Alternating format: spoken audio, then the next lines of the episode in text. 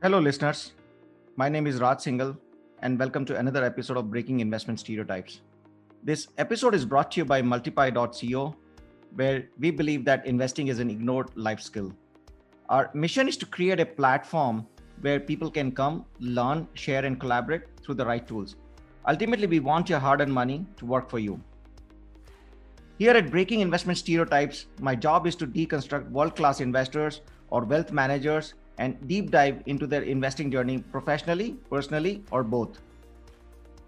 I want to give a little guidance on how to use the shows. None of the following should be treated as investment advice.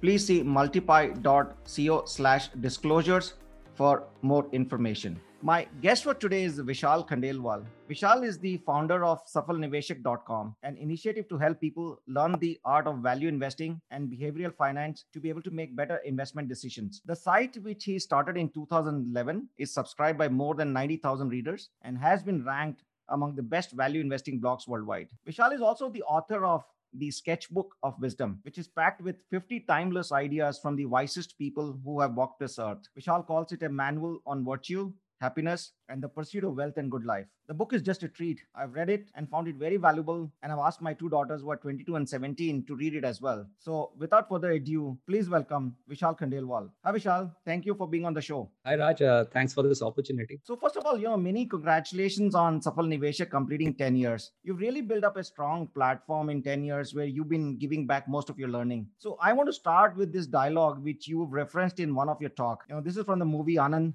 where in the end Rajesh Khanna says to Amitabh Bachchan बाबू मशाए ज़िंदगी बड़ी होनी चाहिए, लंबी नहीं। मौत के डर से मैं जीना क्यों छोड़ दूँ? जब तक मैं ज़िंदा हूँ, मैं मरा नहीं, और जब मैं मर गया तो मैं ज़िंदा नहीं। तो फिर डर किस बात का? You seems to have come to conclusion about this very early in your life what made you think like this specially in the context of all genesis of सफल निवेशक and how you see this 10 years what was it like what are your top 3 learnings what keeps you going? So Safal Niveshak completed 10 years just yesterday, and it seems like a, quite a journey that I have been through in these last 10 years. In hindsight, they look great, but like foresight, uh, 10 years back, it was uh, it actually looked like a scary journey because I had some basic idea about what I wanted to do in terms of uh, go out and tell people or teach people how not to lose their money in stock markets investing because I had been an analyst at an independent research company for the previous eight years before I started Safal Niveshak. And I'd seen a lot of people uh, uh, in family, uh, distant relatives, a lot of people who uh, took advice and a lot of friends, brokers, right?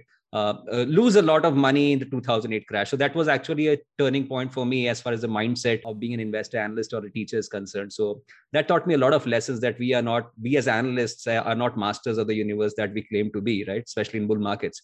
And there has to be a better way of earning your living than just recommending stocks to unknown people.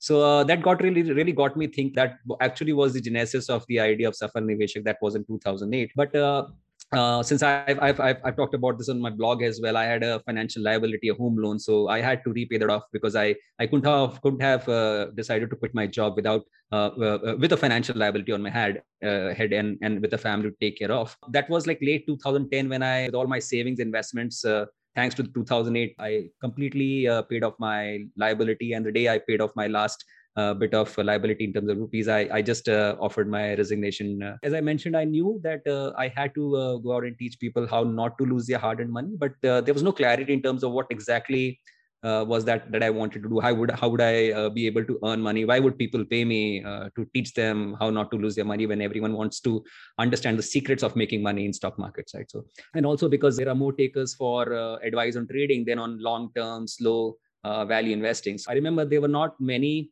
people who were writing on value investing. There were like a few of them and not very active. So uh, I thought that was an opportunity uh, to uh, really go out, uh, meet people, uh, teach people like me how not to lose their money. So that is the genesis of Safal Niveshak. In terms of learnings of the last uh, 10 years, there have been multiple learnings, but then uh, there are few which actually uh, stand out and that have, that have really helped me in crossing this 10 year barrier the first is uh, that people are kind. So uh, as i mentioned i had no clear idea about how would i earn my bread how would i uh, take care of my family as far as financials are concerned right? I remember when when i quit my job and just immediately after that uh, a son was born he was premature and we had to spend a lot of money.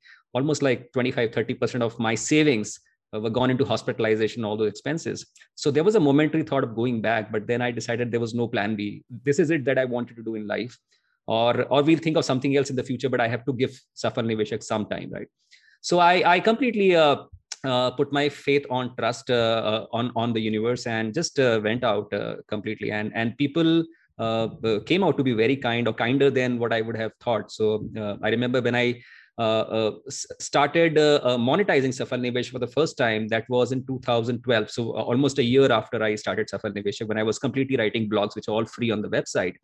In 2012, I started with my workshops, initially workshops, and they were priced at zero to 5000 so i had no fixed price on them.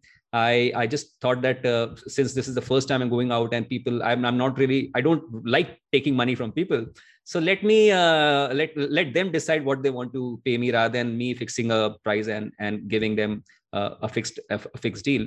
And uh, uh, to my surprise actually uh, i was I, I managed to cover the cost of my workshops though I, I i played very cheap that time in terms of cheap locations. Not cheap in the sense of bad location but yeah someone's a friend offered me place to conduct my workshops. They offered free food as well or a subsidized food as well. But people who attended the workshops helped me uh, pay up the cost and make some make some tiny profit. So uh, people are kind over the last 10 years I realized I've received so many uh, positive feedback for the kind of work that I am doing. Right, uh, people have uh, subscribed to premium services. They paid money uh, to learn value investing. They have paid for the book as well, which I thought I'm not sure how many people would pay up so uh, yeah people are, have kind i trusted them and they responded well. So that's the one big lesson. I think second big lesson that has come out is that i never wanted to work for any prestige or status or money or approval alone right? So of course if it comes it's it, it makes you happy right? Momentary but that's all momentary happiness. My idea was to just do my work just uh, put my head down and do work well. And this is that's exactly what i've done for the last 10 years. In fact a few years back i uh, also uncopyrighted safal niveshak uh, which was the idea that I took from Aaron Swartz, who was very vociferous about uncopywriting stuff internationally, who had to commit suicide because someone put a blame on him because he was actually trying to make free a lot of information uh, which should have been in the public domain. So I uncopyrighted uh, Safal Niveshak, which means anyone can uh, take up any content that I've written and create services, paid services out of that. Of course, credit is appreciated, but it's not really uh, required so that's something that i've learned that yeah doing your work is enough. And and third thing 10 years um, statistics tell you that most of the startups or most of the business fail within the first five years in today's world. And 10 years very few businesses or very few uh, initiatives actually move on uh, for 10 years which are also able to sustain the person who started it. Anything worthwhile uh, and that is a lesson for investing as, as well. Anything worthwhile takes a time. I see people from unknown fields these days talking about stock advice and how to do investing when they have no experience and no background right in terms of doing that. And they have they've got into like millions and millions of subscribers but that's perfectly fine right? I 90000 subscribers after 10 years uh, may look like a big number but compared to what others are doing this is not really a big number. And perfectly fine with that because i believe in the kind of work that i am doing and i think uh, the journey is more enjoyable for me than any statistic that Safal Nivesh any success that Safal Nivesh can achieve in the future. Uh, anybody who reads your book and clearly understand and you know clearly our listeners should be able to make out and they will discover you while doing our talk as well. You're a very evolved person. You're a very conscious person. So you know what you're doing and what you're saying uh, uh, very few people can actually do and say sorry. I think that's the biggest perk of being free or, or feel liberated that yeah. you you decide as i mentioned in the post yesterday as well right liberation yeah. is not just about doing what you want but also not doing what you don't want to do. Absolutely. So i think that's the biggest perk of doing it all alone yeah. I think you also mentioned in your book right? I mean life is all about journey there is no destination right? so just enjoy the journey. yeah you recently started your you know podcast and it's been amazing one. Uh, it's called the 1% show and you're getting some great names right? You know like manish chokhani vinod sethi uh, radhika gupta monish pabrai.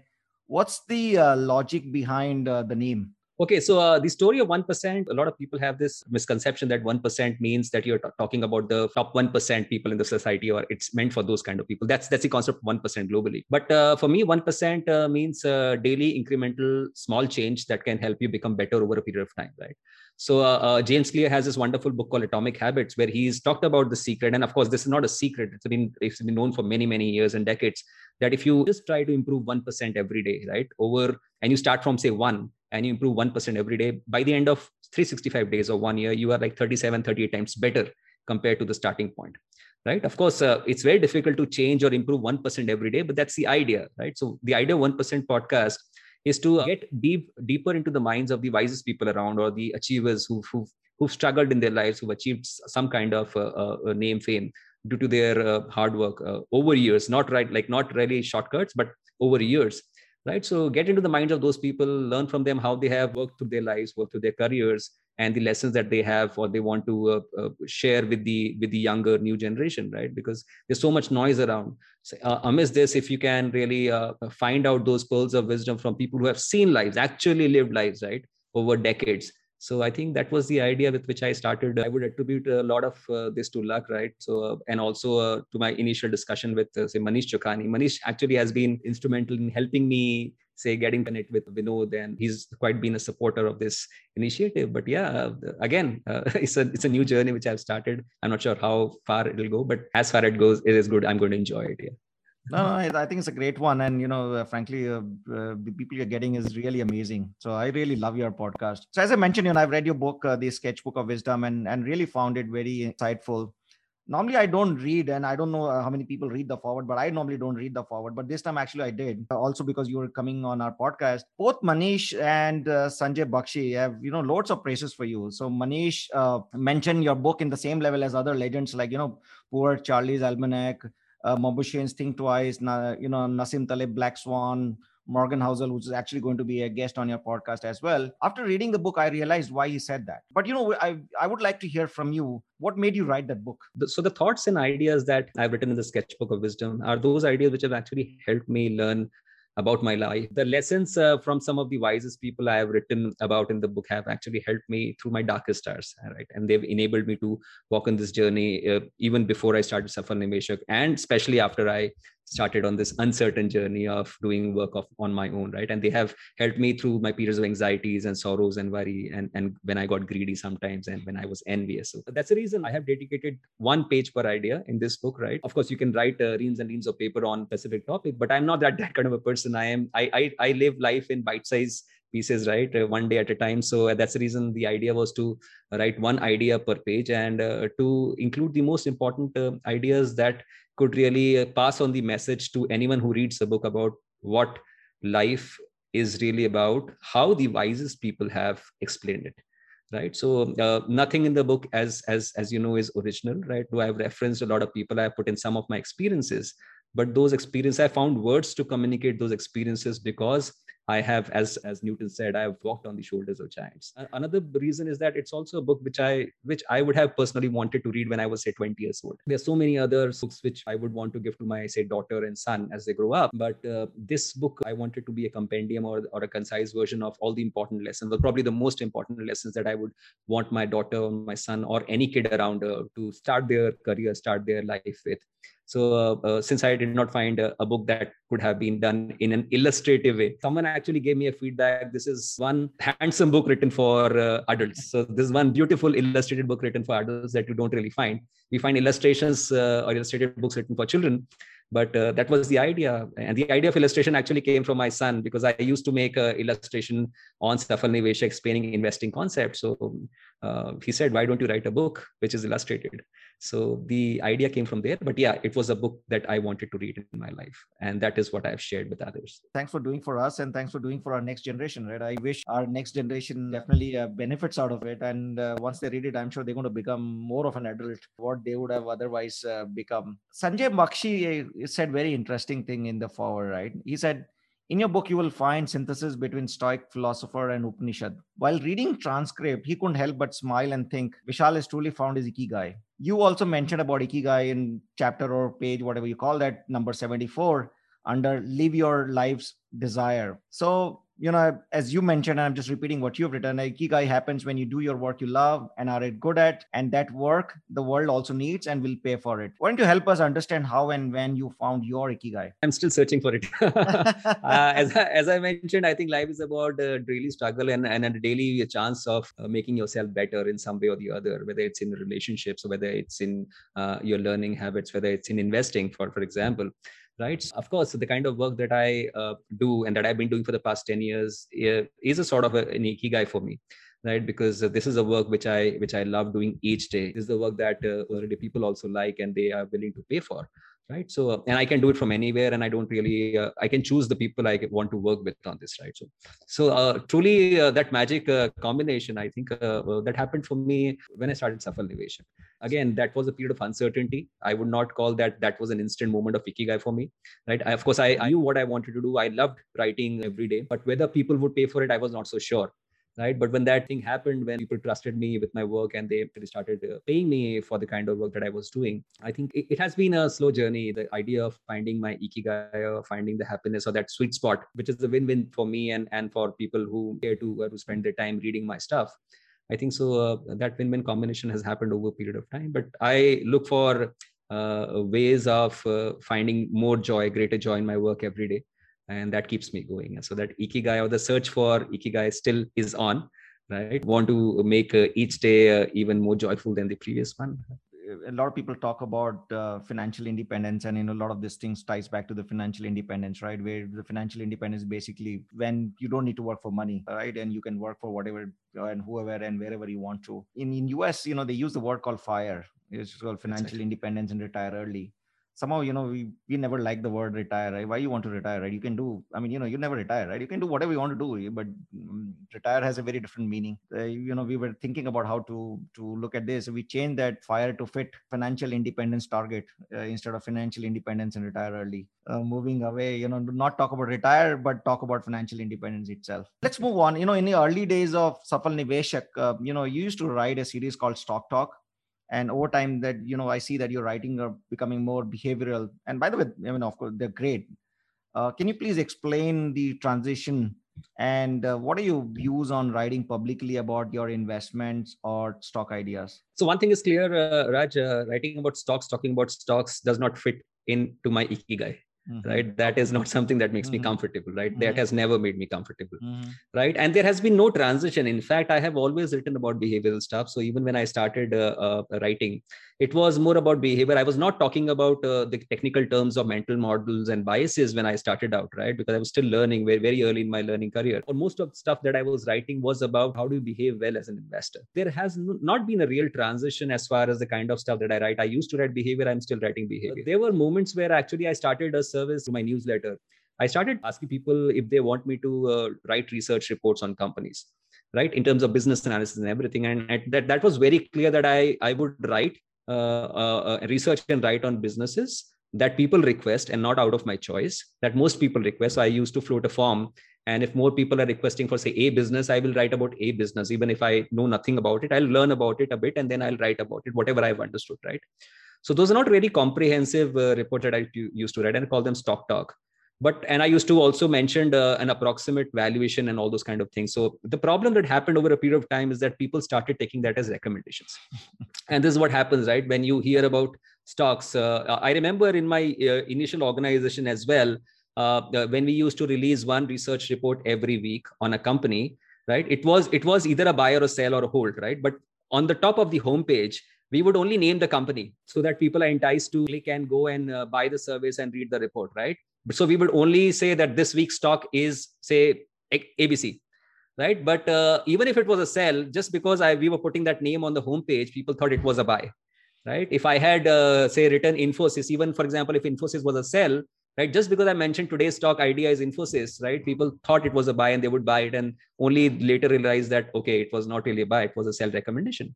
In my case i was not giving a recommendation. I never intended to give a recommendation but actually that turned out to be a case. People made a lot of people actually sent me uh, emails about i bought this stock based on your recommendation and stock talk. What should i do now? People actually lost money on a few stocks that actually went down the drain so uh, that made me more uncomfortable about uh, uh talking publicly about or re- researching stocks publicly uh, i have nothing against people doing that but what i personally realized that that messes up at my with my own thinking right whether it's a stock which I own or whether it's a stock which I don't own, right? Especially about my portfolio stocks, I don't talk about them publicly. I don't want to.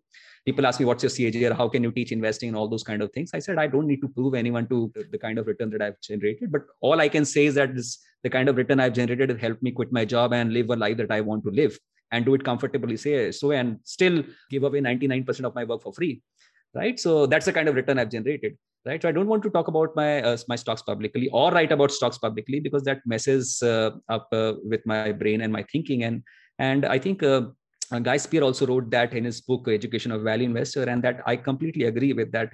You fall into that confirmation bias trap right? Once you write about stocks right? Uh, it's very difficult for you to change your mind so let, let's talk about you know personal finance which is uh, near and dear to both of us. And i you know i've seen uh, you know this tweet uh, pinned on your profile which details the way you do your uh, personal finance planning. It's it's great it's simple it's common sense. Uh, you've also mentioned uh, that you know we usually trade common sense for the illusion of knowledge.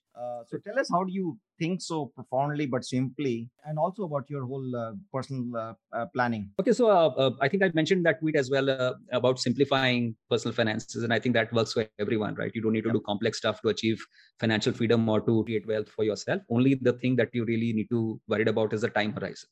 If you have a long time horizon you just need to keep things very very simple right? So as I, as I mentioned that i think tweet as well if and, and if that is a tweet you're talking about where i own less than 15 stocks and own less than say uh, three mutual funds right? All those kind of things. Uh, uh, one insurance policy one one medical insurance one term insurance all those kind of stuff right?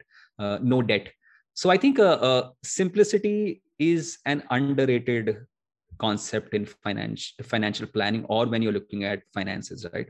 Everyone or most people would rather want to hear complex advice right? Because they think that you cannot really achieve uh, financial freedom by going or by talking or by doing simple stuff right? It, it, the thinking is that that everyone knows it. So like why would i benefit from it right?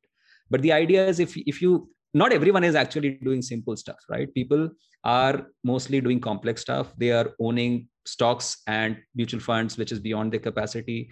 Uh, they're over diversifying they're holding multiple insurance policies and they, then they start doing derivatives. When markets rise they do all options and futures and all those kind of things. They trade in and out of stocks.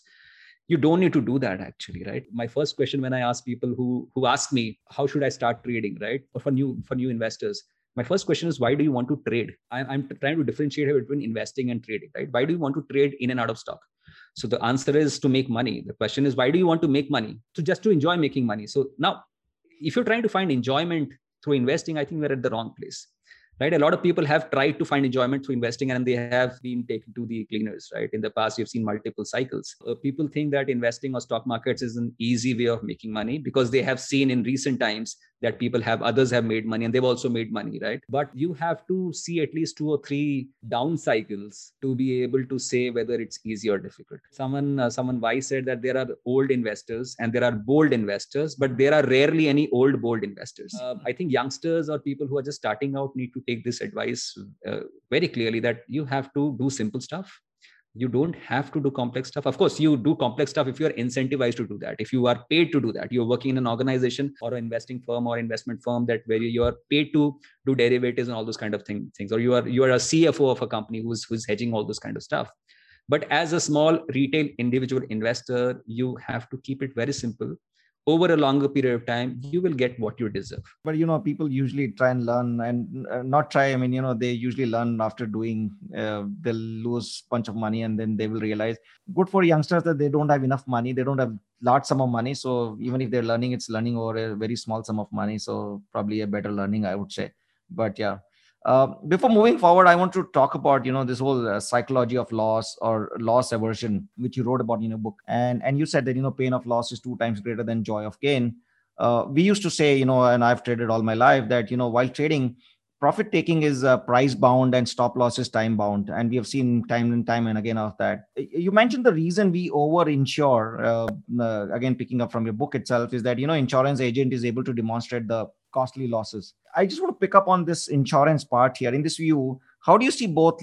You know, how does one should see both life and medical insurance? Because that that's a big part of the financial planning. I've mentioned it uh, quite a number of times in terms of a simple financial plan, right? Uh, and uh, as far as the insurance part goes, two of the key insurance uh, that you should have is medical insurance, which is health insurance, which is Mediclaim also and the second one is a pure life term insurance right? Medical insurance is a must given the rising healthcare cost and given the rising cost of hospitalizations. We, we recently saw during covid times where people stay in covid in hospitals and private hospitals would have cost them like 6 lakhs to 7 lakhs to even 10 lakhs somewhere right? So the cost of hospitalization has increased multifold over the last few years. And that is the reason uh, and and also because people are living wrong kind of lifestyle. So uh, the chances of getting hospitalized you may think that you are invincible but as you grow old right you realize that chances of getting hospitalized due to an injury or an illness actually increases right so and also with the rising uh, hospitalization cost so that's the reason medical insurance is something that um, I would advise anyone or anyone who's starting his career, his, his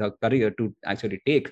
Um, I also advise people who work on jobs and their employers provide medical insurance. I would ask them to take their own personal insurance as well because the insurance with the employer is only till you are employed with that firm. Yeah. Right. In the future, if you want to do something of your own, right, and if you want to take your own medical insurance, the premium would have risen because you are higher in age now. That is one thing very important. Pure term life insurance, another thing which I talk about, and I myself have insured myself. Uh, uh, for a pure insurance again no ULIPs no endowments because they are waste of money right pure but the problem again uh, it's more about education uh, uh, insurance companies and agents don't really teach people about the importance of pure life uh, because that doesn't earn them commissions right? Pure life and the and the and the and the buyer of insurance is also doubtful. The thinking is that uh, okay if i die if i don't die nothing will come right? So why should i waste my money right? Uh, the point is that the amount of premium that you save by putting your money in pure life is so much that if you can invest that money for say 30 years and you, you don't die right? You're going to have a huge corpus anyway through your say mutual funds or stocks or what kind of investments that you have made by saving that premium amount right? Uh, that you have that would have paid if you had bought an ulip or an endowment policy. So look at that part right? Rather than uh, trying to mix investment and insurance which is endowment and ulips keep insurance investment separate. Keep it simple. One policy or two policies of term insurance you break that up right? Uh, but pure term life and one healthcare policy to cover yourself and your entire family. So that's all i that's something that I, which i advise.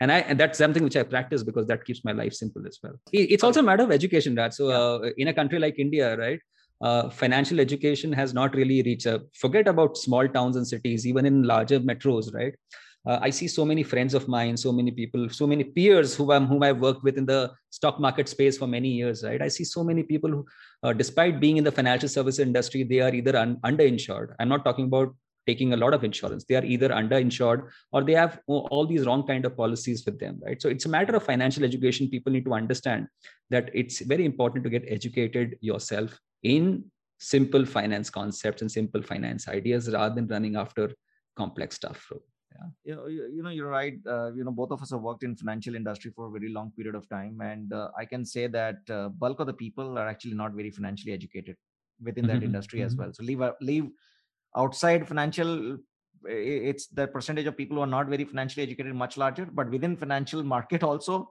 uh, the, the percentage will be will be high. I mean you know the it's kind of a shame but but that's that's the that's the reality. Uh, and i would not blame so as an employee again i would not just to, just to finish yeah, this up yeah, i, yeah, I would not even blame an employee working in a company because i believe none of the employer would, would want their employee to be financially educated.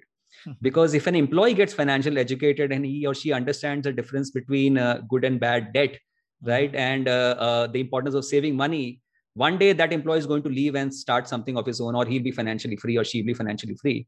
An employer will not do that. And that's the reason i don't see initiatives by companies also to teach their employees how to be financially savvy and how to save more money. No employer talks about that. So i think uh, that is an incentive that needs to be straightened. Uh, people need to get educated in financial planning uh, the basics of personal finance. And and it's not difficult as I realized over the last 10 years, it's not difficult to straighten out your financial plan, right? And you, you don't need a financial planner to do that. Unless and you are like you are a super high net worth individual who has multiple um, uh, investments insurance for multiple businesses and companies.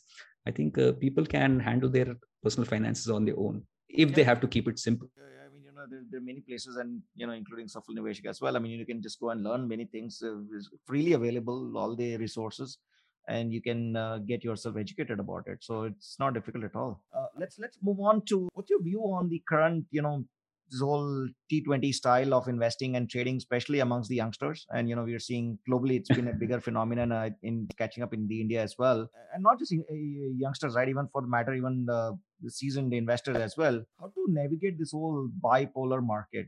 And then we will after that we'll come to the long term investing as well. I think that's a nice topic. I Robinhood generation of investors as, as they call it right? Yeah. so um, and i joke this with my friends who ask me what kind of market is this and and and uh, I, I say that this is not a bull market this is not a bear market this is a know nothing market right? So uh, uh, people uh, without experience uh, uh, just because we have technology to help us we have a low or zero commission trading to help us right? We have so many people teaching about how they made a multi-million dollar uh, uh, amount of uh, uh, returns from their stocks. And if you go on youtube you need to go on youtube yeah. right? Uh, ex entrepreneurs from tech, tech field and ex comedians and all those kind of people are all there teaching people about trading and stock investing and all those kind of stuff right? Out of out of the blue. And technology is actually in a way which has benefited mankind right? In some ways it's actually destroying the entire fabric of long term thinking right? Uh, long-term wealth creation as, as if i were to talk about investing. So and, and as you rightly said it's not just youngsters even savvy investors or people out there uh, who are who are trading who are joining these robinhood investors to uh, try to multiply. And they are setting up wrong wrong influences for others. And, and a lot of those people on twitter and all those kind of places talk about and i'm, I'm just really uh, worried about so many people showing off their p&l's at the end of every day that this is the kind of income that i made from my trade and this is the kind of investment which i did. This is all show off. This is not going to take people anywhere and uh, this is so bad for youngsters who are getting into the market who are enamored by these kind of returns that people show off every day through their p&l's and trading charts and all this kind of stuff. I think this is completely madness right? The question is how do you play as an investor this bipolar kind of market? I think uh, my response would be that you need to play your game right? Rather than uh, uh, playing a game which is set by others uh, or or uh, just to impress others or just to impress uh, uh, your following or yourself okay i this this trade and this kind of money i made in such a short period of time i think you need to understand what why are you investing or why are you in the stock market or investing place? Are you here to speculate?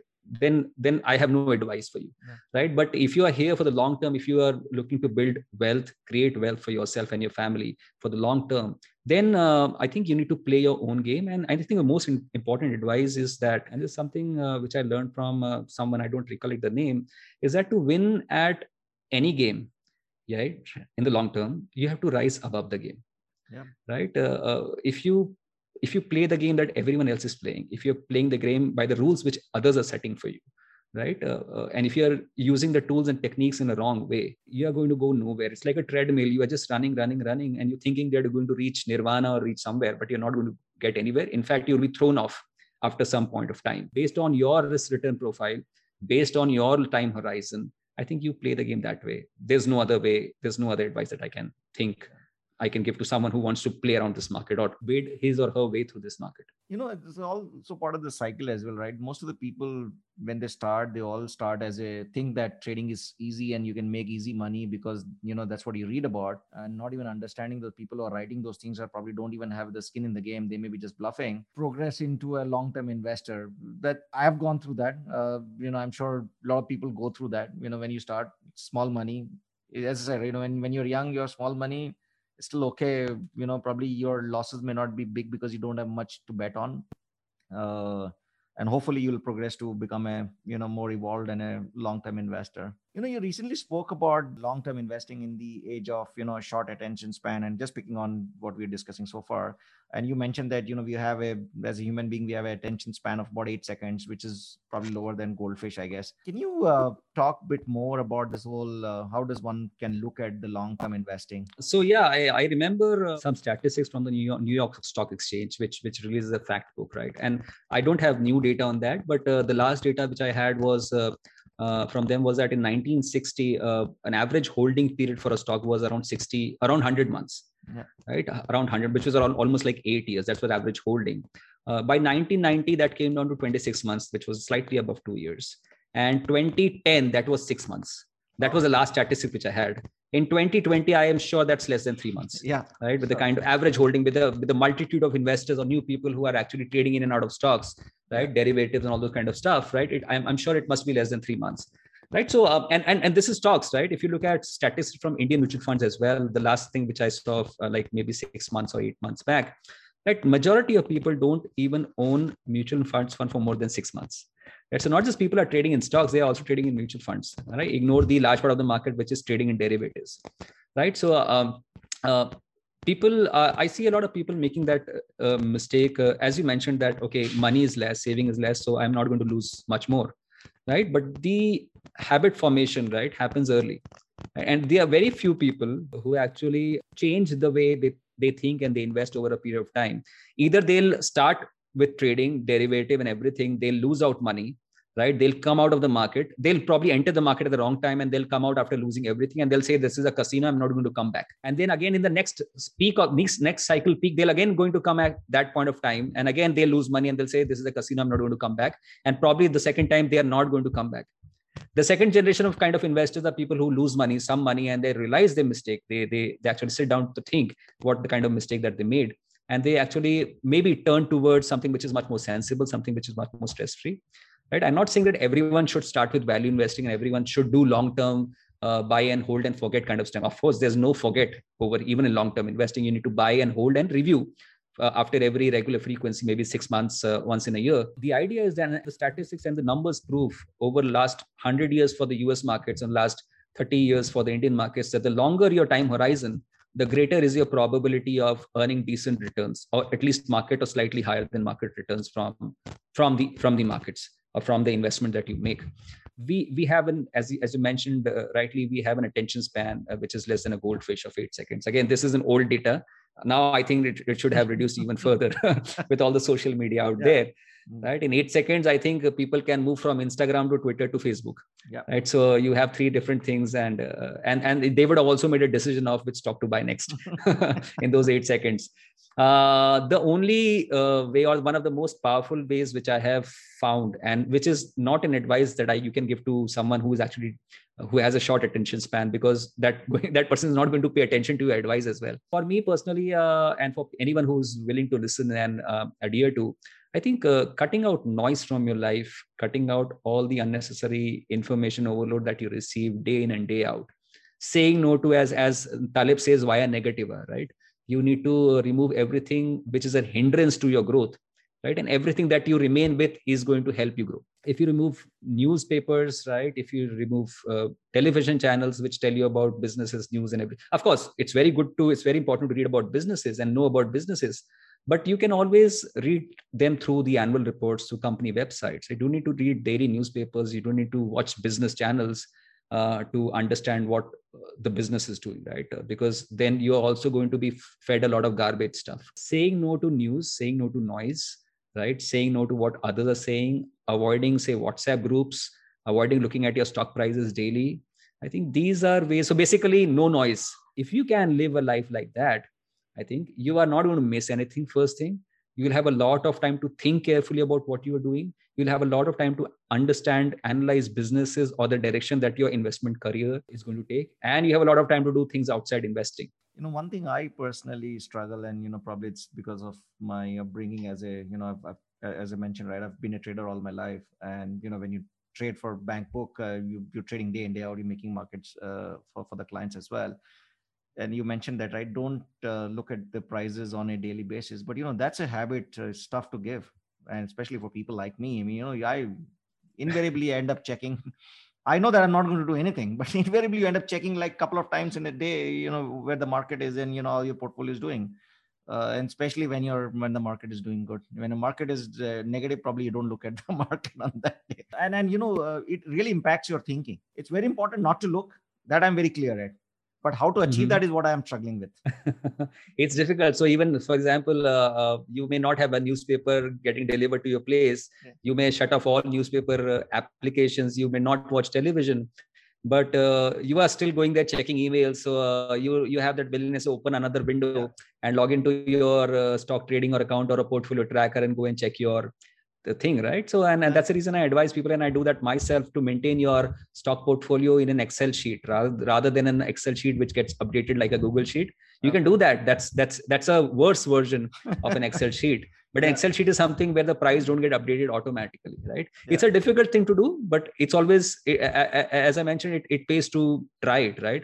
Mm. when i say that i don't look at stock price on daily basis uh, uh, there are some days when I look at stock prices when the markets when I when I come to know maybe on Twitter that the markets have fallen a lot, right, or they have risen a lot. It always uh, is enticing to go and look at a portfolio and see okay which are the stocks that uh, have may have corrected from your portfolio which you can buy, right, or which stocks have really jumped up so so that give you that momentary happiness. Okay, I I made some kind of money in the stock market. It's very difficult to give up that kind of habit once it's formed. Mm. But yeah, uh, the idea is to minimize the idea is not to eliminate because it's very difficult to do that for the kind of brain that we have but the idea is to minimize those uh, uh, things so that you minimize the mistakes that you make yeah you know i love your uh, uh, becoming an investing buddha and the iron rules around that uh, do you mm-hmm. want to talk elaborate especially on the the mental models in that in fact, that was an idea. I was again going through my Twitter feed, and Professor Sanjay Bakshi had shared a slide from his presentation from a conference which I which I could not attend, uh, where he had a, a, slide which which was titled "Me," M E Me. Mm-hmm. So he was talking about his own investment practice or the key rules that he follows, right? In terms of margin of safety, in terms of no leverage, right? In terms of having cash as an option, right in terms of not doing derivatives in terms of long term thinking in terms of satisfying that you are satisfied with the kind of returns which are adequate for you to make based on that i created that investing buddha kind of a illustration uh, just to showcase the kind of investing that i do for myself or uh, that may work for most people. Again it may or it may not work. But again like the the stuff that i've written in the book the sketchbook of wisdom these are the ideas that have worked for ages right? Mm-hmm. these are the things or lessons which have worked for ages and a lot of people have actually proven proven that right? In my limited career as an investor for the past like 16 17 years uh, almost 19 years right i have practiced such kind of things uh, in terms of no leverage in terms of margin of safety in terms of not going outside my circle of competence right? Almost all the time. Luckily for me i never started from that trading mentality or never was a trader. I started from long term thinking. Came across buffett later but then uh, i have always been uh, like risk averse. I have I've, I've never liked uh, putting my money into things which I have never understood, right? Uh, neither borrowing money from people right uh, uh, to trade or to do anything else. It's the nature of the individual that defines the kind of career path that he or she is going to take. Of course uh, there are circumstances that force you maybe a job loss. You have been investing your money and suddenly you lose your job and you have to cut short your long term positions that you thought that you would hold on for 20 30 yeah. years and suddenly you have to sell everything because you take care of your family.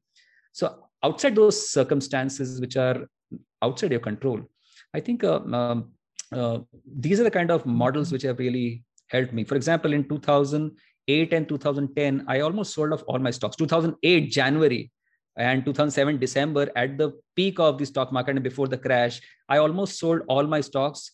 Was I insightful? No. Was I lucky? Completely yes, because I had that idea of quitting my job and paying my housing loan. And also because of the promise that I had made to my wife that within five years, I'm going to pay off this housing loan and probably quit the job and live our own life right? So to pay off my housing loan i sold all, almost all my stocks and started building that portfolio again in 2009 so i've been lucky on those aspects a lot of times. But then uh, in in general times right when uh, i would not really not those uh, uh, uh times which actually define your career right? Uh, in normal times, I have uh, used these mental models of margin of safety, circle of competence, staying invested for the long term, right? Looking at uh, businesses which are good capital allocators, not looking at stock prices while making investment decisions, right? Not uh, being overconfident, right? So I've not been a confident person ever in my life. The only thing, probably a thing of confidence which I have done was to quit my job and start Safal Niveshak. Apart from that, I have been very risk averse. I've I've been very quiet laid back kind of a person, a lazy kind of a person.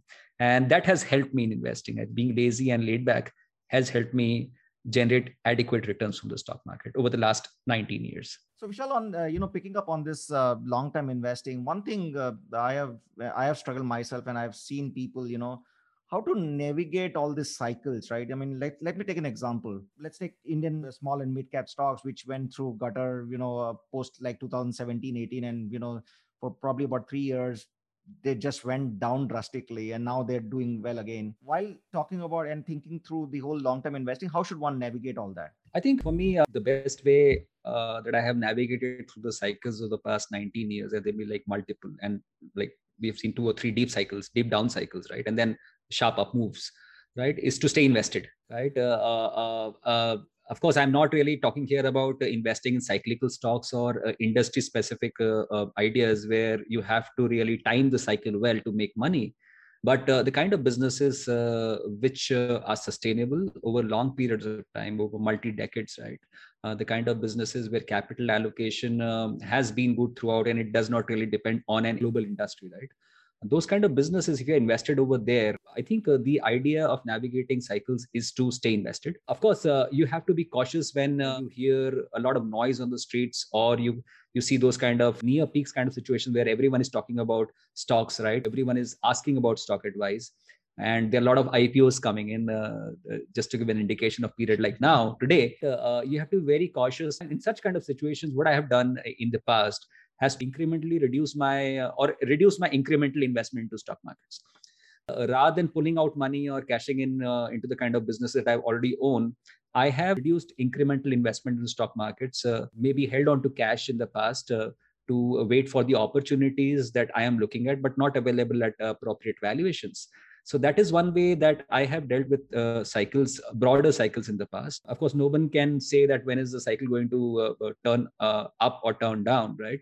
We have to be uh, participative in the long journey if you really want to compound a wealth over a long period of time. And again, to repeat, this is not for people who are investing in cyclical industries, but more uh, long-term sustainable businesses. So uh, navigating cycles, I think the best way is to participate in those cycles. Be cautious uh, when you realize that this is going too much over the top, and be prepared with cash when you think that this is, uh, or start deploying cash, uh, more cash when you think that uh, this is uh, like all gone for the cleaners and, and, now people are talking negative. Of course you can still uh, uh go even further down it. Investing is like catching falling knives right? In a, in a bear market and a bad market you're going to get hurt. You invest after the stock is down down 50% and probably it may go down another 50% so, uh, that may and that will happen right? But if you own businesses for the long term right uh, as buffett and munger uh, tell us so much time which which is very difficult to say and very difficult very easy to say and difficult to practice that you need to think like business owners right? Imagine if you're a business owner uh, and you are here for the long term right? You are not worried about cycles. You will be taking care of your house even in a good time and even in bad time. You are kind of create a business as a business owner that really has the capacity to suffer bad times right? If you are investing in businesses which have the capacity to suffer bad times and also have a long runway of growth right? Just put your faith and money in those businesses and ride them right? Rather than worrying about when it's going to rise and fall and worried about market volatility right? But be cautious when everyone is talking. That's a thumb rule about stocks and everyone is making money a lot in stocks and you see you are also making money very easily in stocks. That's a time to be cautious. So peter lynch has that cocktail party theory. I'm not going to repeat it here but peter lynch's cocktail party theory is a great uh, way of uh, navigating cycles. You realize that when everyone is everyone who was seeking your advice in the past is now offering you their advice of which stocks to buy that is the peak. That is the top right? Yeah, yeah you don't move say, out of the stock markets but you be very cautious at yeah, that point yeah. Uh, they used to say right when panwala now i don't know because of covid people may not be visiting the panwala but the pan when the panwala starts giving you advice about stocks that's the time you know that you're really near to the peak so please start. The Panwala would be busy uh, applying to IPOs because he has the power of technology. He understands how to make payments online. Yeah. So it's easier for them to apply to IPOs. Yeah. yeah. So you know you've you've interviewed uh, many stalwarts uh, from both Indian and the global investing ecosystem. Can you pick any of your top favorite talks and takeaways uh, that had stayed with you? Difficult to pick up top three talks or top any talks because uh, yeah, everything, everyone who's who's whom I've uh, got a chance to interview, they have they have their show, story to tell, right? So yeah. no story is good or bad compared to others. But yeah, uh, multiple lessons which I've learned, and I think uh, the common themes which have come out is that uh, one is as far as investing is concerned, there is no one way to build wealth right uh, people have done cyclicals people have uh, invested in simple core long term sustainable businesses uh, people have uh, tried sometimes to try to mix some kind of trading with some kind of long term investing right so the, which is which is a rare thing to do in, and also find success right but this is one thing which i've learned across all these interviews which i've done with investors successful people over the last few years that there's no one way to build wealth. Uh, but yes, uh, almost everyone has uh, proved and that is something which i've learned is that the chance of a positive outcome increases the longer is your horizon almost everyone who whom i've got a chance to talk to this is one underlying thing that the longer you invest in good quality businesses the the greater is the probability that you're going to create wealth for yourself and your or your shareholders or your clients and all those kind of things. Uh, the second lesson which has come out very clear is that you have to be a lifelong student of businesses right? If you have to be an investor right rather than looking at stock prices right rather than indulging in derivatives you have to be a student of businesses. You have to learn how how businesses are run. You need to understand what what makes them tick right? You need to understand you need to be able to differentiate between good capital allocators and others right? Most of most of the people out there who are running business out there i would say 99% uh, if you if you if you remove the 99% who have not really allocated capital well over multiple cycles you remain with those top 1% or 2% of capital allocators whom you need to bet your money on from a long period of time. And you need to also understand the risks involved. These are important uh, things that almost every investor who's done well for in the long term has done himself and his or her clients. And the third thing is that uh, who achieve some kind of success in long term investing over 20 30 years right? They are great learning machines. They are humble and that's a lesson for uh, everyone who's starting new because if you think or the day you think that you arrived as an investor i think that's the start of your downfall right? We never arrive anywhere is uh, least of it in investing right? Every day is a new uh, reason to learn. Every day is a new thing right? Businesses change dynamics change the environment changes behavior changes and investing is all about behavior right? So uh, you have to be a learning machine. So all these guys actually show how they have been learning machines and how they've benefited from that learning to imp- how they've implemented that learning and have actually so good at what they are doing. So yeah these are the few lessons uh, that i've learned from these people you know there's no uh, you know because you mentioned right the, the investing is a lot about behavior and because it is a lot about behavior there is no one way about investing but there is your own way of investing. You have to understand yeah. yourself first and i think you you write about that in your book as well that you have to understand yourself first so that you can learn about you know your own way of style of investing where you're comfortable with and that is the That's way. right. and That's don't start looking at you know what the, what this guy is doing that you start copying people. You have different styles of investing you will make a mess of what you doing what suits you? That's it. copying copying people. So you talked about copying people. I think uh, that is also a good strategy for some if you understand what you're copying and how you're pasting it. Yes. You have to apply your own brain right? I'm going to talk to Mohnish Pabrai yeah. right? And he has been vocal about publicly vocal about how he's built his career largely uh, cloning uh, buffett yeah. and uh, uh, his trades and all those kind of things. But seen the kind of smart things as Pabrai has done the kind of wisdom that he's accumulated. He's been a learning machine right? Yeah. and he's talked about all those learning and wisdom and he's shared them with people right?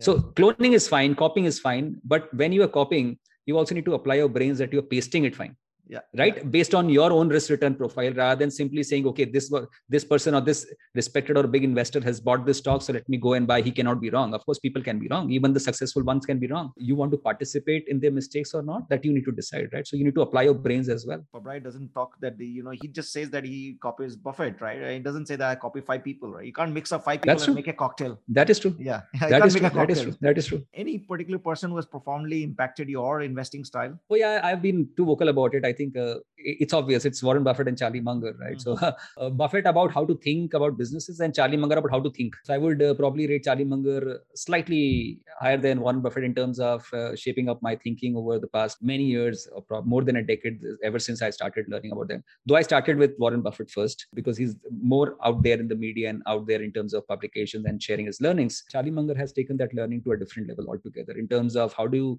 lead a good life? How do you learn to think well generally right? Not just in investing which buffett has also talked about finding your ikigai working on things that you desire right? Uh, uh, so that you wake up every day and you tap dance to work. These are all lessons from warren buffett.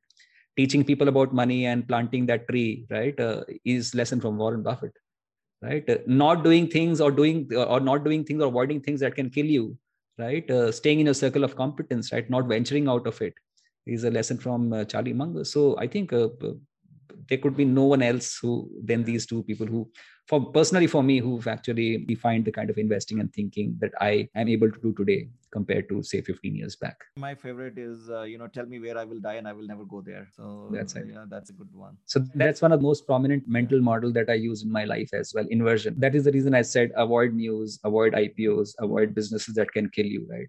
Inversion is a great tool. Our mind does not allow us think in terms of inversion yeah. right? But i think that's one of the most brilliant tools or brilliant ways of uh, thinking right by knowing what can kill you. Yes? Yeah no, that's a great tool. I agree, and I've been uh, trying to use that off late now. I really find that it really clears up your mind once you start thinking that way.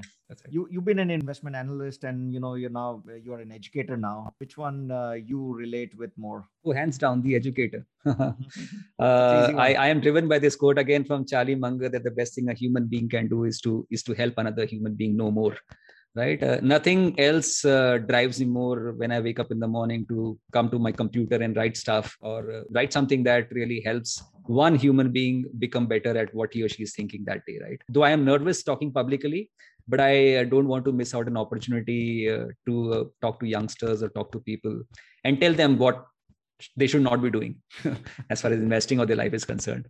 Yeah. yeah. the kind of mistakes that i've made or the kind of mistakes that i've learned that others have made they should not be doing that. And how has meditation impacted you personally? And as an investor you mentioned about meditation on our mortality as well a different way of thinking through that but can you talk about meditation in particular? Uh, so i have not been uh, regular at meditation but over the past few years i've practiced it. I would say if i were to just break it down to weekly time i would practice a meditation three or four days a week not every day meditation for me means in simple terms is just uh, to observe my thinking by closing my eyes right uh, and just let things pass through whatever passes through passes through right? Uh, yeah. Uh, over a period of time i've tried to calm that mind calm that radio that chatter that's go, that goes inside my mind right? It's it's very difficult.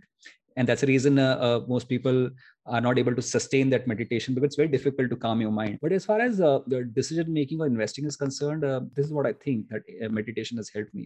It has helped me uh, become i think more equanimous. And be at peace whatever the markets are uh, handing me with right or whatever what is happening whatever is happening around me as far as investing is concerned but as far as decision making is concerned once you have made a decision uh, uh, right from starting say safal niveshak as i mentioned I decided to start and I uh, started writing articles and just send them, uh, publish on my website. It, it, was my idea of sending my creation into the universe, mm-hmm. right? Without bothering about whether someone is going to catch it, someone is going to read it or not. Of course, people started reading it. But if you have done your work, ignore the outcome. You just forget about the outcome because that's not in your control, right? So equanimity is something um, uh, that that meditation has really helped me with to be much more calm amidst the turmoil. And that's the reason 2000 in terms of recency 2020 did not cause even an inch of stress uh, when the markets were all shaking and falling down right? I would not say 2008 because i was too too young that point of time. I've not really started meditating. But yeah uh, situations like these uh, don't really bother me at all right? And also uh, it helps you deal meditation helps you deal with reality i think. And it and this is a benefit that happens over a period of time right? You cannot really start meditating and and, and the next day you think i'm equanimous and i can handle reality and i can face the world and i am not going to get angry or sad or everywhere everything right? You still get sad you still get angry you still uh, get perturbed right? So you get sad or angry much lesser than compared to what you were 10 years back. So it's an evolving journey again this is also a journey right um, of self improvement of introspection. It takes time but i think uh, that's a journey in the right direction. So I would say meditation is the best way of improving yourself one percent daily. You know, as uh, you, you're mentioning about you know getting angry side, then you know the Buddhist way of meditation doesn't tell you that uh, you, you, should not fight against those uh, emotions. Let the emotion come, and then you will understand that emotion will come and subside. That's the whole part That's of right. meditation. Right? That's what you're trying to achieve. Uh, not react to the emotions. Your mind waves off, right? Even when you are meditating or or you're after, you're living your life, right? Uh, in those uh, moments when there's turmoil your mind just just moves on and you uh, get into uh, you get involved into that turmoil right? But then yeah. you suddenly remember okay this is not something that i should be thinking. This is not yeah. something i need to get back. I need to get back. I need to get back right? Yeah. move back right? So i was reading krishnamurti and this is something krishnamurti i've covered in my book as well right in about in terms of how to meditate. He says no one can teach you how to meditate right? You you have to learn it on your own. You have to sit quietly. You have to let your thoughts pass through. Once you've tried to do that for some time right then you look at the world in the same way. So you are not meditating only after a certain point of time only when you are sitting down and closing your eyes and breathing. After certain some point of time even when you're looking at a tree or you're looking at a person or you even you're looking at a stock price chart that becomes meditation because you're focused on that one particular thing. You're not focused on where things are going to go or where they have come from right? And you're trying to analyze each and every situation. You are just there looking at that thing at that moment. That is the real benefit of meditation when it allows you or it leads you to live your life in that moment. There's no other benefit of meditation. Of course by breathing techniques you can help your uh, circular system right? You can help your immunity and all those kind of things. That is what people aim for when they started meditation or you become much more calmer. But i think the idea of meditation is to make you meditative each and every second of your waking life. Yeah, true. Very well said. Since our show is called uh, Breaking Investment Stereotypes, any investment stereotypes or biases, and I'm sure you have many of them, uh, you would like to break? oh yeah, I think uh, not just specific to investing, but yeah, since you talk about investing, I think uh, everyone talks about power of compounding yeah. Right? People talk about compounding wealth over a long period of time and saving uh, uh, being frugal and saving all that kind of thing right? Compounding wealth is not the uh, be all and end all of investing. That's i think a stereotype that i want to break right uh, i'm not saying that you don't be frugal you don't save money and you don't want to comp- you don't you should not be compounding. Of course you should be doing that. Whereas as far as investing is concerned compounding your money and creating wealth for yourself is not the end of it right? It's important to appreciate the learning that happens along the way. Much more uh, important than that is to understand how much is enough yeah. right? We all want to create huge wealth for ourselves right? Problem i think uh, daniel kahneman talked about that that we cannot imagine ourselves in the future. If i were to ask you to imagine yourselves at 30 years down the line you are not going to do that and that is the reason we don't take long term decisions right? Because we are not able to imagine ourselves 30 years down the lane. That's line. That's the reason we are not able to think how our investments can help us become what we want to become 30 years down the line. So uh, uh, that is one aspect. But the uh, important aspect that i want to talk about as i mentioned is that i would advise people not to become full time investors unless until you actually really want to become a full-time investor do nothing and manage money manage some your money or you have a lot of money proprietary money that you need to manage i would advise people that there are much bigger charms to life than investing and compounding your wealth right? Of course you need to take care of your future as well. Uh, build your finances your ammunition to take care of your health and everything in the future your family. Look at investing as just a byproduct of your learning journey. You're learning about businesses you're learning about human behavior. And also understand that there is a place where you need to stop right? Uh, i'm not saying stop working at all or stop growing your money. That is going to happen automatically. But you have to say how much is enough for you right? Since we don't have a finish line we keep on running running running right? We have we want to earn a 25% cagr or a 30% cagr we want to copy, copy warren buffett and and we want to copy that 20 year old guy who who became a millionaire at 30 year old. That is not investing. It's a learning journey. It's a journey of becoming a better person right? By empathizing with managers for example by uh, uh, not being arrogant by getting over all your like for example envy mm. right? Uh, uh, uh, by understanding that we are all envious all the time right? But that is a sin that really does not give us enjoyment as charlie munger says. Investing teaches you a lot more than compounding. So we need to focus on the bigger aspects of life right? Buffett says that i'm a bigger a better investor because i'm a better businessman. I'm a better businessman because i'm a better investor. I would say i'm a better human being that because i've, I've been a better investor over a period of time. Because being in investing uh, uh, learning from the likes of buffett munger and so many other people have helped me become better at at being a human being right? I would rather uh, lead people or youngsters to focus on the self improvement that takes place rather than only compounding wealth. So that's one stereotype if you were to call it that i want to break. Our relationship with money is very weird because we don't know how much is enough. We accumulate a lot. And when you accumulate a lot you know in the end either you will try and donate 90% 95% to it or you will leave for your ch- children. Uh, and i read a beautiful line in which i tell many people that the amount of bank balance you have when you die is the amount of extra work you've done. It's a sad thing. Yeah. if you have a large bank balance, it's a sad thing when you yeah. die, right? It's a sad yeah. thing right? Yeah.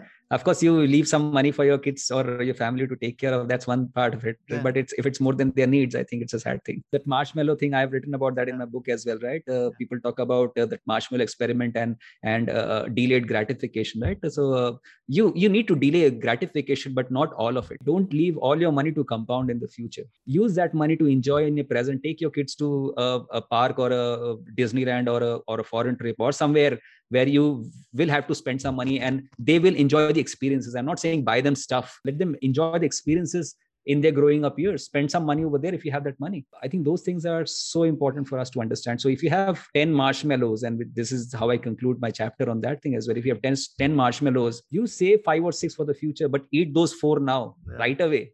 Enjoy those four right away yeah. That's important. You know we've seen uh, uh, mostly men in the world of investing right?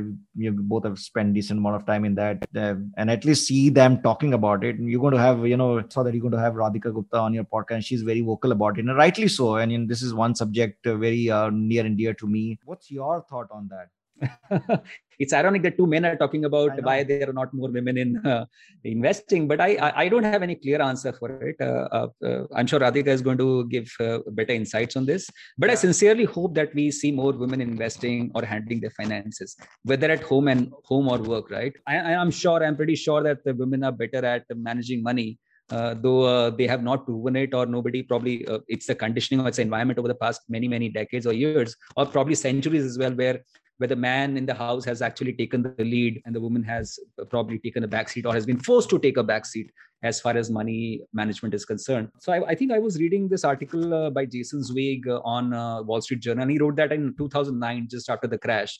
is that all those people who thought themselves as masters of the universe, right? And they were the men who actually caused the financial crisis. He also mentioned that uh, women would be better investors and would be better managers of money. One thing is that they are not willing to take a risk, overdue risk, and they are not really overly arrogant or or con- overconfident as far as things is concerned or decision making concerned. They're much more like calm down, toned down compared to men who who often behave rashly, right?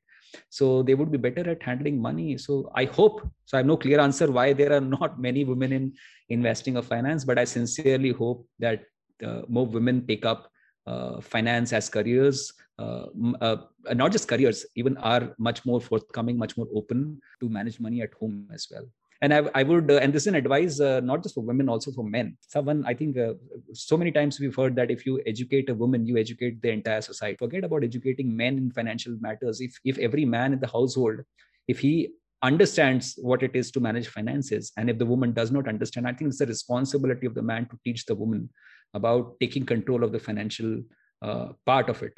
Part control uh, and i'm not saying giving up control. I'm saying 50 50 you have it's like you have to run together. You have to take care of the family money together right? So and it's ironic where most of the uh, men would save a lot of money so that their dependents are not worried about money when they die right? And the person who are going to benefit from that money do not have any idea about idea. what they need to do about the money. If the woman is uh, knowledgeable about money and finances she should teach the man. If the man is knowledgeable about money and finances he should teach the woman.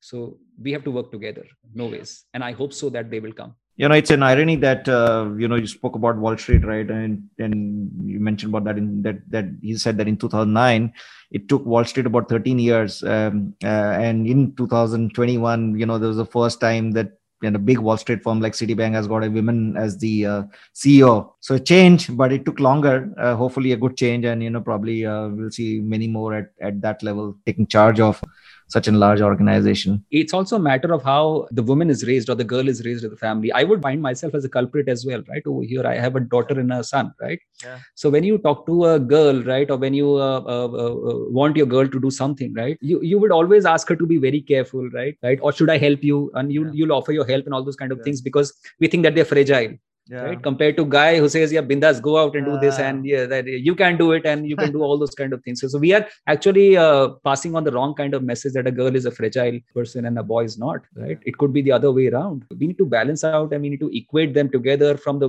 very early years of their upbringing. If we really want those women or the girl in your house or women in your house to actually go and take take charge and lead the business world or lead the finance world or take care of their money better in the future. So it all starts from the house. You cannot really blame that women have to take responsibilities in managing their household when they grow old or when they have kids. It all starts how we grow our daughters i think. Yeah yeah, that is right, where the change right. needs to take place. Yeah change. We, we all are cul- culprit of that. You seems to have read tons of books uh, very clearly. And you know i counted at least 92 books mentioned in reference uh, in, in your book the the sketchbook of wisdom. You also wrote in your book that you know read not for information but to reflect ask questions discuss. Uh, most of us including myself you know we read for information more so that you know we can sound uh, smarter in the next party. You see it very differently So, what's your book reading style? What's your journaling style? Uh, what books are you reading currently, or any recommendations you want to throw up? 2019 and 20, I 2019 I didn't buy a single book. Okay. Right. No single book. No new book for me. 2020 as well. Uh, despite the fact that we were in a lockdown and uh, there was so much more time to read, I, I would have bought maybe a couple of books or three books, right? Or maybe two or three would have been gifted by friends and everything. So over a period of time, I've realized that uh, or major incremental uh, uh, knowledge or wisdom that you received by reading new books, right? So uh, I have gone back to reading uh, or, rereading those old books, the classics uh, as far as investing, human behavior, wisdom is concerned, Krishnamurti or Ben Graham or Charlie Munger or lessons from Warren Buffett, Howard Marks, right? Um, Bhagavad Gita. So all those kind of books are something which I have been rereading for the past two to three years, and they have been immensely beneficial. And that was and th- they were also one of the reasons when i why i wrote the sketchbook of wisdom because um, that was a way a funnel for me to uh, transform or transform the idea in my words and actually share with the world in a much more simpler manner a concise version of what i have been reading and learning from these super texts. As far as new books are concerned uh, so recently i have been reading uh, this book called noise by daniel kahneman. It's a new book which recently came out. I just started that. So no major lesson which I could share as of now. So noise is something, but I started liking that book again. I got a recommendation from my uh, conversation with Vinod Sethi recently. He talked about Yoga Vasisht. So Yoga Vasisht is actually uh, notes of the education that Vasisht gave to Lord Rama. So we've all heard about the message or the training or the lessons that the God has given to the world. Now here is a message which was given to to Lord Lord Rama himself, right? So there could be nothing better than that. Yeah. So that's also a book that is something which I've started liking uh, uh, as I'm reading. Um, it, it's a dense book. It's not an easy read, but yeah, uh, uh, that's a reason you have to read just one page per day so that's something which i'm doing and uh, i recently got gifted uh, this book uh, richer wiser happier by william green so that's something which is something which i highly recommend it's a it's a wonderful book which profiles a lot of super achievers as far as investing is concerned very wise investors and uh, what they have done in their lives it's not just about investing about the characters about how they've grown up, how how they practice investing, the long term thinking that they do, the simplicity with which they invest. So they have uh, William Green actually done a great job in terms of profiling these investors and bringing their most important lessons to us. And uh, most of these investors that not many people would have heard of, right? But uh, wonderful lessons. So yeah, these are the three books which I'm reading as of now but yeah more of rereading than new reading yeah for me. Yeah you know all our uh, bookshelves are full of books we have never read. You know we've been buying that's the, that's yeah. it. That's it. That's it. That's it. Yeah, yeah. That's it. You know so we are coming to the end of our conversation and this is something you know we ask uh, all our guests. Uh, what will be your advice to your 20 year old vishal you know who's just starting his own um, investment journey or even you know starting his career itself and also one advice to a young parent. So a 20 year old vishal who's surrounded by bitcoins and cryptocurrencies and blockchain and uh, uh, options is not going to listen to the 40 year old Vishal for sure. because the 40 year old will talk about long term investing and saying, I don't understand this, which means you should not be also doing all those kind of stuff. right. So, uh, but yeah, I, I, I, will still try. I, will, I would still uh, probably advise uh, uh, Vishal, for example, if I were to talk about my daughter, Kavya, she's 17. So assuming that she's 20, right, I would, I would advise her to make small, again, incremental daily changes in her life right? That is one thing but also to take big leaps when the opportunities come. So uh, uh, life is not just about 1% it's sometimes also about 50% yeah. right? You have to take a 50% leap right? A leap of faith where you think it's a win-win for you and the society at large.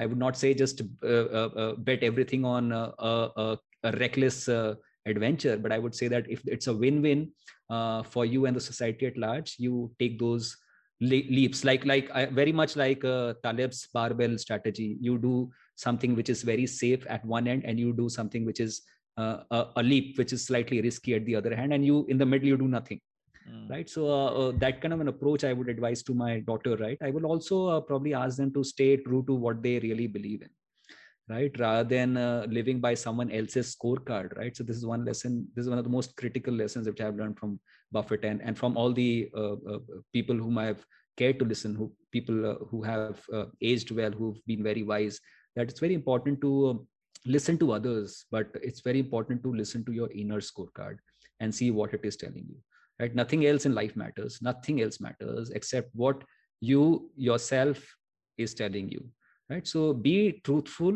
and listen to your inner scorecard right? Uh, um, and uh, change for the better daily right? In in small steps but also leap when you have the opportunity. And i think that should take care of you by the time you reach 40 so i think that should that should be an advice that i i would want to if the other person parent, care to listen. For for a young parent uh, specifically asked by one of my colleague actually so oh, yeah. yeah. It's it's an on the job training so i would uh, not be uh, I, uh, it's not something which I, have I've just been into parenting for the past 17 years uh-huh. right? But uh, one advice from or one lesson which i've learned is that uh, your child is not going to listen to what you say. She's only going to see what you are do doing yeah. right? So uh, it's important for us parents to act our part well rather than just saying do this do that. It's it's for us to show them how we act so that they get inspired uh, and they see what is right and what is wrong. So i think uh, doing the right things to teach your kids is is better than saying the right things to teach your kids. So that is one lesson which i am trying to practice. Uh, i'm not sure what kind of results it's going to give but i think that sounds good. Yeah. i think that that that works better. That works better. Yeah. You know, since you mentioned about crypto, I'm very tempted to ask you this now. Since I said, you know, that was the last question, probably this is the last question now. Uh, and you talked about Nassim Taleb as well about barbell strategy, do risky and do the safe on the other side. So where does, uh, what's your thought on where does uh, crypto stand for you? uh, I think too hard a basket, as Buffett would say. In fact, my son, my 10 year old son is, uh, uh, has started watching a few videos on to understand blockchains, right? Mm-hmm. Too young for him. So he's starting those kids videos and sitting with him. But my understanding is uh, probably lesser than what he understands as far as blockchain is concerned. Uh, but I think that's too hard for me as, as at this point of time. I would rather, uh, I would probably spend some time on that later, but not now, not now. So, you know, this uh, Gary Gensler, who was the SEC chairman now, he uh, he has uh, it's taught a course at MIT, which is there in open uh, uh, about blockchain in general. So oh, yeah. Yeah, yeah, yeah. So you can look. I think that. Patrick, Patrick, yeah, Patrick Shaughnessy. Uh, I think invest like the best. Is, they also they also have a couple of podcasts too, which explain yeah, blockchains yeah. and bitcoins very well. They have. So I, I've I, have yeah I've been through half of them, but yeah, it's still over the top for me. So yeah, he's got good guys like Vitalik. Uh, you know, even Tim Ferriss got Vitalik, who's the originator for Ethereum. Of course, Balaji mm-hmm. Srinivasan, he's the cheerleader. Yeah, that's for, it. That's it. For, for the whole crypto thing. But it's very fascinating. You know, people like us find it very difficult to understand this. But um, uh, you know, I, I always believe that you know, if so many, so many smart people in the world are are uh, involved in this and looking at it, it is at least worthwhile your time to even look at at least look at it. Don't don't shoot it away. No, I'm sure. I think uh, uh, it's very difficult to change your mind, right? And yeah. uh, with the kind of conditioning that we have had over the past 20, 25 years, that long-term investing, value investing, or stocks and bonds are the two kind of investments that you are real estate at best, right? For us, uh, I think this is typical of any new asset class or any new thing that we look at. We first the, we first start with denial yeah. right? This is not going to work. this is for the youngsters or this is speculated and all those kind of things they may be and i'm sure uh, in cryptocurrency especially there's a lot of speculation that has happened. Mm-hmm. the kind of uh, uh, tiktok videos and the yeah. advisor that you see on uh, on twitter right? People making millions overnight and then losing everything right in a bitcoin crash. Uh, it's a definitely a dangerous game to play but with education with right kind of understanding the underlying technology which is blockchain I'm sure it is uh, quite a, a, fascinating world out there, and a lot of lot to learn for us to change our minds and look at those things with a new new pair of specs, probably a new way of looking at the world. So, yeah. mental models. Uh, another that's another mental model, right? How do you how do you look at new things? Uh, how do you change your mind with changing facts? I think. Yeah. So yeah. you know my only problem with that is you know this this this blockchain is meant for uh, and they call it like a trustless society and i believe that without trust there is no society. So i'm not able to comprehend both of them together. You know how can you have something for a trustless society because when they you will not have a society itself. So anyway that's how do you trust the fiat currency as well? The question is how do you trust fiat as well right? That is true. people are printing money like crazy and you have bubbles which is asset bubbles right? So how do you uh, how do you trust them? But yeah because they are regulated by the government you trust them more. In the future if there are more regulations which favor blockchains people are going to trust them more as well right? So yeah. uh, it's always important for us to uh, evolve and learn. I think that's the only way. There's no other option. There's no other option. Yeah. Or no, you simply say okay i don't want to learn anything and i just want to focus yeah. on uh, stocks and everything. That's perfectly fine. That's perfectly fine as well. Yeah.